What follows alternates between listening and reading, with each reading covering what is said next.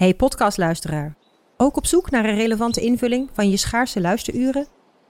Tune dan in op de podcastserie ESG, even samengevat van BNP Paribas. Wij, Marloes en Aldert, spreken daar duurzame voorlopers en wereldverbeteraars. Waarover dan? Nou, bijvoorbeeld of we ooit duurzaam kunnen gaan vliegen. En waarom koeien in de stad nou een goed idee is. Dat en meer, elke 2 weken in een nieuwe aflevering. Dus abonneer je. ESG, even samengevat. Al 125 jaar kwaliteit voor jou thuis met Miele. Dat vieren we met jou. Ontvang nu tijdelijk een cashback tot €125 op veel Miele-apparatuur. Geniet van de kwaliteit van Miele. Voor perfect verzorgd wasgoed en kleding die veel langer mooi blijft. Voor een stralend schone vaat, even perfect als jouw diners. En een stofvrij thuis waarin echt hygiënisch schoon de standaard is. Check miele.nl voor alle feestelijke aanbiedingen.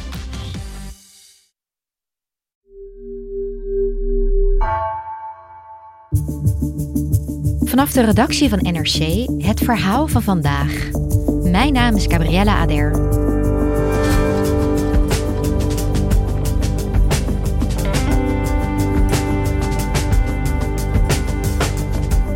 Er is een strijd gaande tussen het bestuur van Partij voor de Dieren en fractievoorzitter Esther Ouwehand.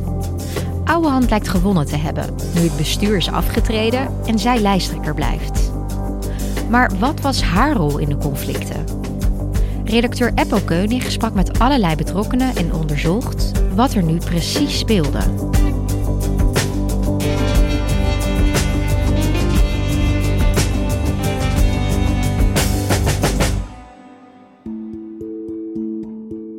Ja, Eppo, jij bent vanochtend, zondagochtend, naar de studio gekomen op een verlaten NRC-redactie om ons bij te praten over het conflict binnen de Partij voor de Dieren. Even, waar gaat het conflict over? Het conflict gaat over Esther Ouwehand, de partijleider, de fractievoorzitter en het bestuur van de Partij voor de Dieren. Dat is deze week tot uitbarsting gekomen. Hebben we allemaal kunnen zien in de media natuurlijk. Het is een nachtmerrie voor een politieke partij. Vlak voor de verkiezingscampagne ontploft een al veel langer sluimerende machtsstrijd tussen de beoogd lijsttrekker en het bestuur. Dat begon vorige week zaterdag met een heel kort bericht, maar super explosief van het bestuur, dat zij betrekken Esther Ouwehand terug als lijsttrekker. Er zijn meldingen over, zoals de partijvoorzitter dat noemt, integriteitsschendingen. En daarom willen ze haar niet meer als lijsttrekker bij de komende verkiezingen. Maar Ouwehand slaat terug en wil niet weg. Toen dat bericht kwam op zaterdag 9 september van het bestuur, zijn mijn collega Petra de Koning van de Haagse redactie van NRC en ik aan de slag gegaan. Journalistiek, dat betekent gewoon mensen bellen, stukken inzien en een beeld vormen van wat is hier nou werkelijk aan de hand. En het beeld naar buiten was natuurlijk heel sterk. Hier staat een kritische, populaire fractieleider, Esther Ouwehand, tegenover een wat star, misschien dominant bestuur. En dat wil haar aan de kant schuiven. Maar het is dus anders gelopen, bestuur is afgetreden. Esther Ouwehand zit er nog steeds als lijsttrekker, fractieleider. 1-0 voor Ouwehand, zou je zeggen. Opluchting bij Esther Ouwehand. Ze staat weer bovenaan de lijst van haar partij. En lijkt daarmee voor nu in ieder geval een interne machtsstrijd te winnen. Het bestuur dat van Ouwehand af wilde, stapt in ieder geval op. In totaal hebben wij 18 mensen gesproken, stukken ingezien. En langzaam ontstond er bij ons toch een ander beeld over wat er nou werkelijk speelt in dit conflict. Het gaat hier niet alleen om een conflict met het partijbestuur, zoals we dat afgelopen week in de media allemaal hebben kunnen volgen, maar er zijn veel meer conflicten geweest.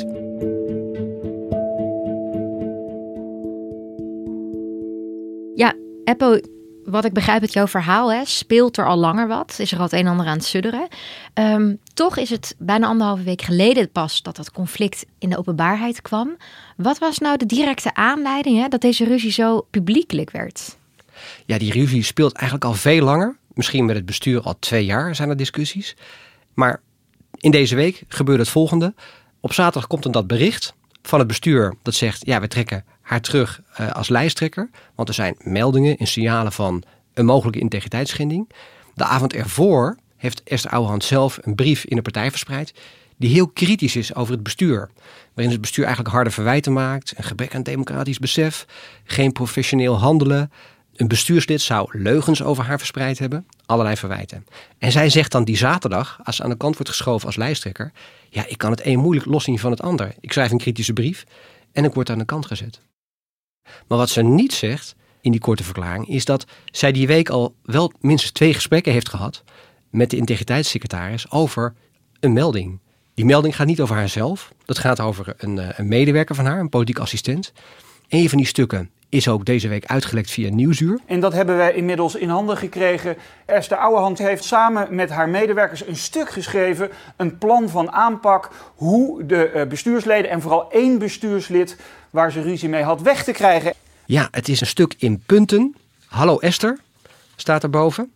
En daarin zie je een fractiemedewerker, een politiek assistent van Esther Ouwehand, een soort strategielijn opstellen. In 11 punten, vervolgstappen over hoe kunnen we eigenlijk het bestuur beïnvloeden of dwarsbomen.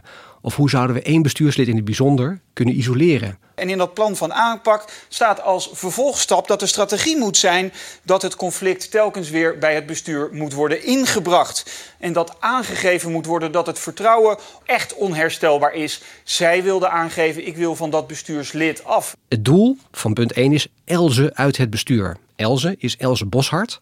Dat is de bestuurssecretaris. Nou, er speelt al langer een conflict tussen Esther Ouwehand en Elze Bosshard volgens Esther Ouwehand. Waarover het precies gaat, weten we nog steeds niet helemaal. Maar dat daar een conflict zit, is zeker. Die melding komt dus binnen bij het bestuur. Het bestuur schrikt daarvan, is geschokt, want er staan eigenlijk strategieën in om het bestuur te ondermijnen. Althans, zo vat het bestuur dat op. Ja.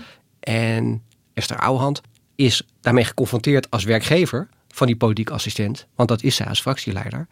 En haar reactie daarop zou niet bevredigend zijn geweest. Want wat zou de verwachte reactie zijn, of in ieder geval de gewenste reactie? Het idee binnen de Partij voor de Dieren is, we hebben een gedragsprotocol. En er staat onder meer in, als jij fractievoorzitter bent en je hebt een vermoeden van een melding van integriteitsschending, moet je dat melden. Nou, het bestuur heeft dat uitgelekte stuk waarover die melding ging gelezen als, dit is ondermijnend voor ons als bestuur. En dus een integriteitsschending. En eigenlijk een integriteitsschending. En dan verwachten wij van Esther Ouwehand als werkgever van die politiek assistent, die weet heeft van dit document, die erover heeft gesproken met deze fractiemedewerker, dat ze zegt, ja, maar dit kan niet, dit kunnen we niet doen. En uiteindelijk was dit aanleiding voor het bestuur om te zeggen, met deze wetenschap, en als wij horen, begrijpen dat Esther Ouwehand hier ook zo op reageert en eigenlijk hier geen afstand van neemt, ja, kunnen wij haar niet handhaven als lijsttrekker. En hoe is daar vervolgens op gereageerd, op het besluit van het bestuur om Esther Ouwehand terug te trekken? Ja, wat je dan ziet is dat er natuurlijk massale ophef ontstaat. Veel media-aandacht, doen wij ook aan mee. Maar in de partij schrikken mensen hier ook van. En wat je direct zag, massale steun voor Esther Ouwehand. Want ze is een ijzersterk Kamerlid. Ze is charismatisch. We kennen haar als charmant, innemend. En allerlei leden verenigen zich dan om haar te steunen.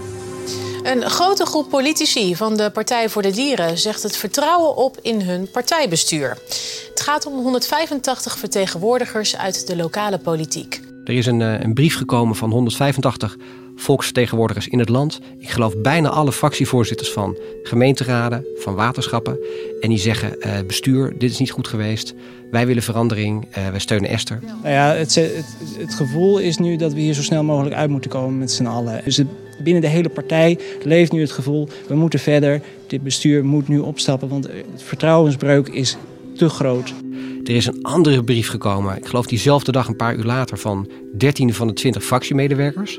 Dus 7 ook niet, wil ik er even bij zeggen. En die steunen Esther Ouwehand ook. Iemand is echt onschuldig, zolang het tegendeel niet bewezen is. Dat geldt uiteraard ook voor Esther. En daarom stond en sta ik achter Esther als lijsttrekker. En ik kan alleen maar zeggen wat ik denk. En ik vind dat Esther lijsttrekker moet blijven. En daar zal ik me ook voor blijven inzetten. Op sociale media zag je het ook. Massale steun voor Esther Ouwehand. Ook door dat beeld van, het is een kritische, populaire fractievoorzitter. En die wordt hier aangevallen door een bestuur. En een bijzonder moment in de afgelopen week was nog het optreden van Esther Ouwehand bij het college tour van Twan Huys. Hoi. Hoe is het? Ik heb geen idee. Het is allemaal zo hectisch geweest. Echt een rollercoaster. Dat was al veel langer gepland. Maar ja, met al deze ontwikkelingen zat college tour opeens bovenop het nieuws. Nou, zegt dat wel. En het was een hele bijzondere dag ook. Kun je reconstruerend opmaken. Want Esther Ouwehand heeft dus advocaten ingeschakeld om het bestuur terug te doen keren op een besluit om haar aan de kant te schuiven als lijsttrekker. En er dreigt een kort geding. Nou, ik heb voor het eerst in mijn leven advocaten moeten vragen om hulp. Want wat het bestuur had gedaan, betekende dat het congres er helemaal niks meer over te zeggen zou hebben. Ik zou niet eens meer als een tegenkandidaat kunnen worden voorgedragen. En de advocaten van Esther Ouwehand hebben gezegd: we willen op woensdag voor 12 uur een reactie van jullie als bestuur hebben. En die zijn vanochtend geïnformeerd door het bestuur dat het besluit is teruggedraaid. Dus het werd vrijwel direct juridisch ook. En uiteindelijk heeft het bestuur dus moeten besluiten, onder die massale druk van leden die voor Esther Ouwehand opkwamen en een congres dat er aan zat te komen, waarop zij nou zeer waarschijnlijk zouden zijn weggestemd met de motie van wantrouwen. Ja, dan moeten wij in ieder geval maar zeggen, wij dragen haar alsnog voor als lijsttrekker. Dus wij komen terug op ons besluit van 9 september. Maar tegelijkertijd treden wij af. En blijven wij bij ons, onze overtuiging dat zij niet de geschikte lijsttrekker is en niet de juiste persoon om deze fractie de komende 4 jaar te leiden. En presentator Twan Huys vroeg haar nog: denk je nou dat er nog mensen naar buiten gaan komen met verhalen over jou? Kan het zo zijn dat we binnenkort verrast worden door mensen die opstaan uit de partij en die zeggen: ik heb dit meegemaakt met Esther Ouwehand. Ze heeft zich verschrikkelijk gedragen, onhebbelijk, agressief. Ze luisterde niet, ze had geen geduld of andere zaken, waardoor iedereen verrast wordt? Nee, ik kan me niet voorstellen dat dat gebeurt. Ik weet niet waarvan ik beschuldigd word. En dat we hard moeten werken op de Tweede Kamerfractie, dat is gewoon... Nee, maar je begrijpt wat ik bedoel. Ja. Dit blijft boven de markt hangen. Dus veel mensen zullen dan misschien denken: waar rook is vuur, daar zal wel wat zijn. Ja, dat is het schadelijke daaraan. Maar ik kan me daar op geen enkele manier tegen verdedigen. En ik vind dat heel naar.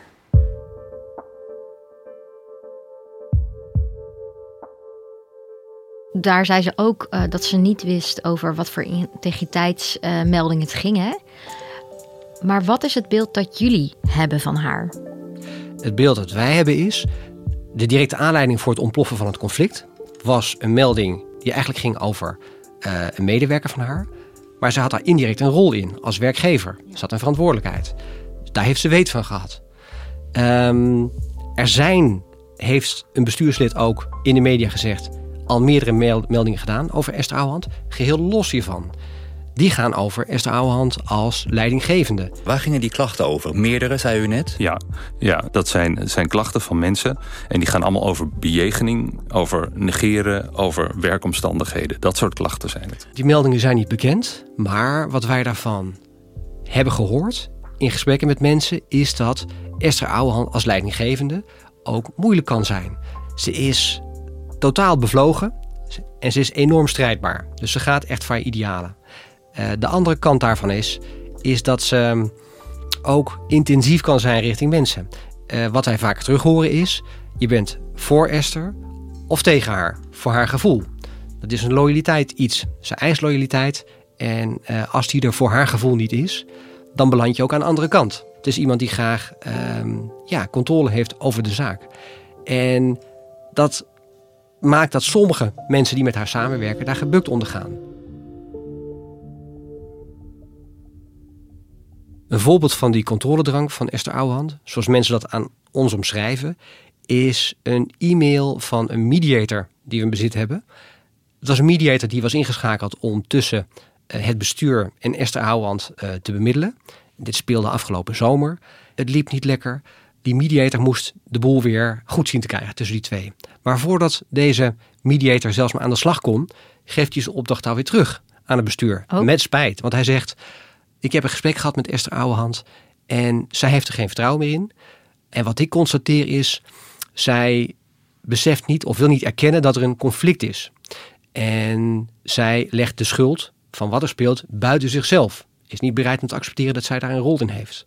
Bovendien, zegt de mediator, en daar zie je die controle dan vermoedelijk in, wil zij eigenlijk de regels van de mediation bepalen. Ze wil boven mij gaan staan en richtlijnen, regels stellen voor hoe wij deze mediation gaan aanpakken. Okay. En dan zegt de mediator: ja, sorry, maar op deze manier kan ik niet succesvol bemiddelen, want dan word ik binnen no time onderdeel van het conflict. Dus met spijt geef ik mijn opdracht terug. Dus er waren al spanningen tussen het bestuur en Esther Ouwehand. En dat niet alleen. Er speelde eigenlijk ook al langer conflicten op de Tweede Kamerfractie. Ongeveer een jaar geleden is er bijvoorbeeld een conflict ontstaan tussen het nu afgetreden Kamerlid Leonie Vestering van de Partij voor de Dieren en Esther Ouwehand. We hebben daar ook onderzoek naar gedaan en wat we daarvan terug horen is dat conflict begon eigenlijk rond een ander Kamerlid, Lammert van Raan. Esther Ouwehand als leidinggevende van de fractie wilde Lammert van Raan niet meer in de fractie hebben. Waarom? Ja, dat is een goede vraag.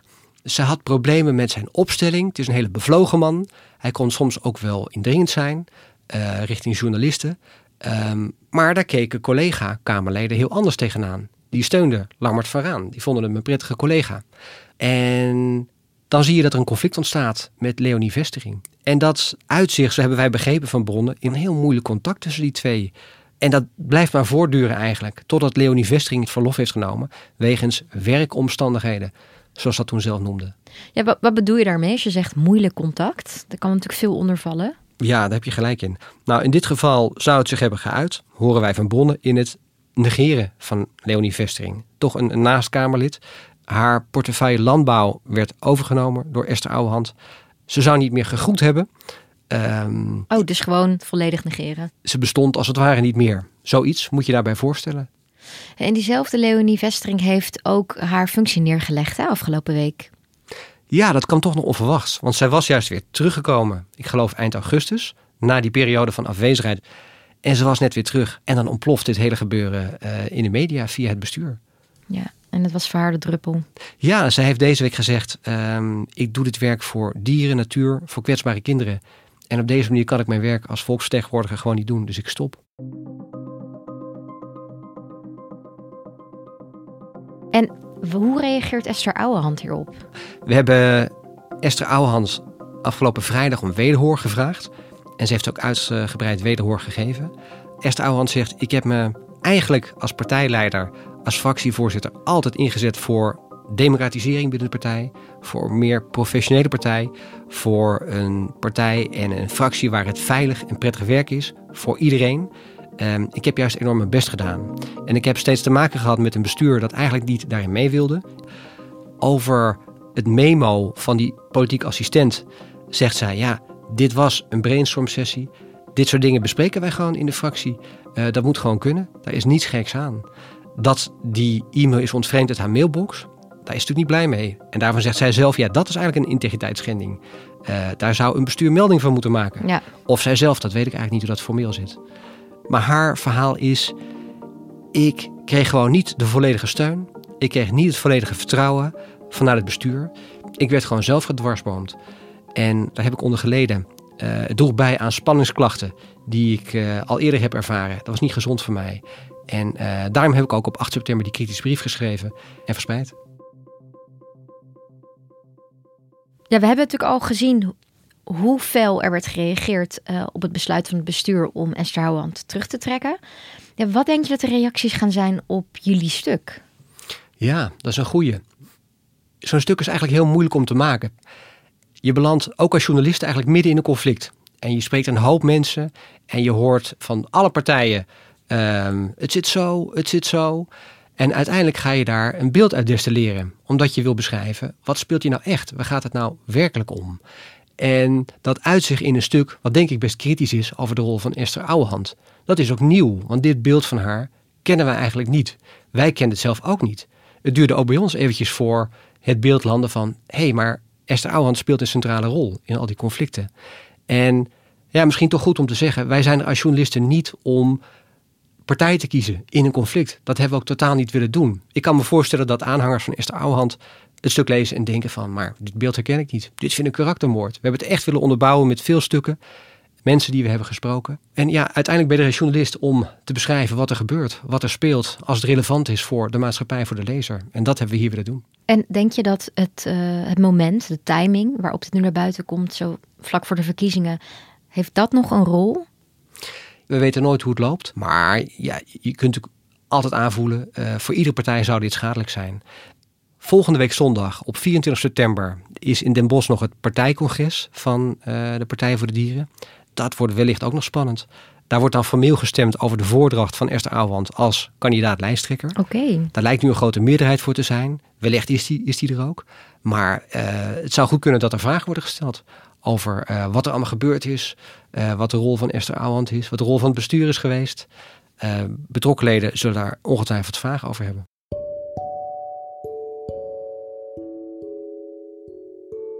Eigenlijk is dit een zaak, en dat is wel triest... die alleen maar verliezers kent. een intern conflict is hier naar buiten gekomen. Esther Ouwehand komt hier hoe dan ook toch wat beschadigd uit. Het partijbestuur is afgetreden, er komt weer een nieuw partijbestuur ongetwijfeld. Er zit nu een interim bestuur. Ja, misschien worden zaken onderzocht. Gaat dat nog tot iets leiden? Die meldingen lopen als het goed nog. Maar je weet nooit wat een nieuw bestuur daarmee gaat doen. Het is een zaak die triest is voor de Partij voor de Dieren.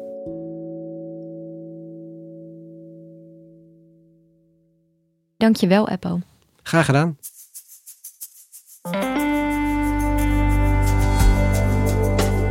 Je luisterde naar Vandaag, een podcast van NRC. Eén verhaal, elke dag.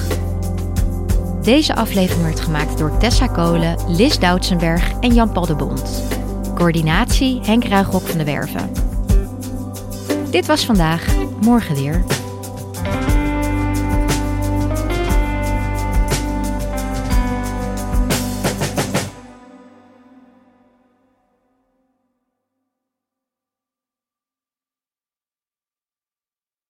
Voorkom dat je vermogen verdampt op je bankrekening. Beleg bij Bridgefund in kortlopende leningen aan Nederlandse MKB'ers.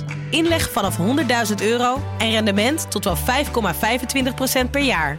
Bridgefund. Make money smile. Let op, u belegt buiten AFM-toezicht. Geen prospectusplicht voor deze activiteit.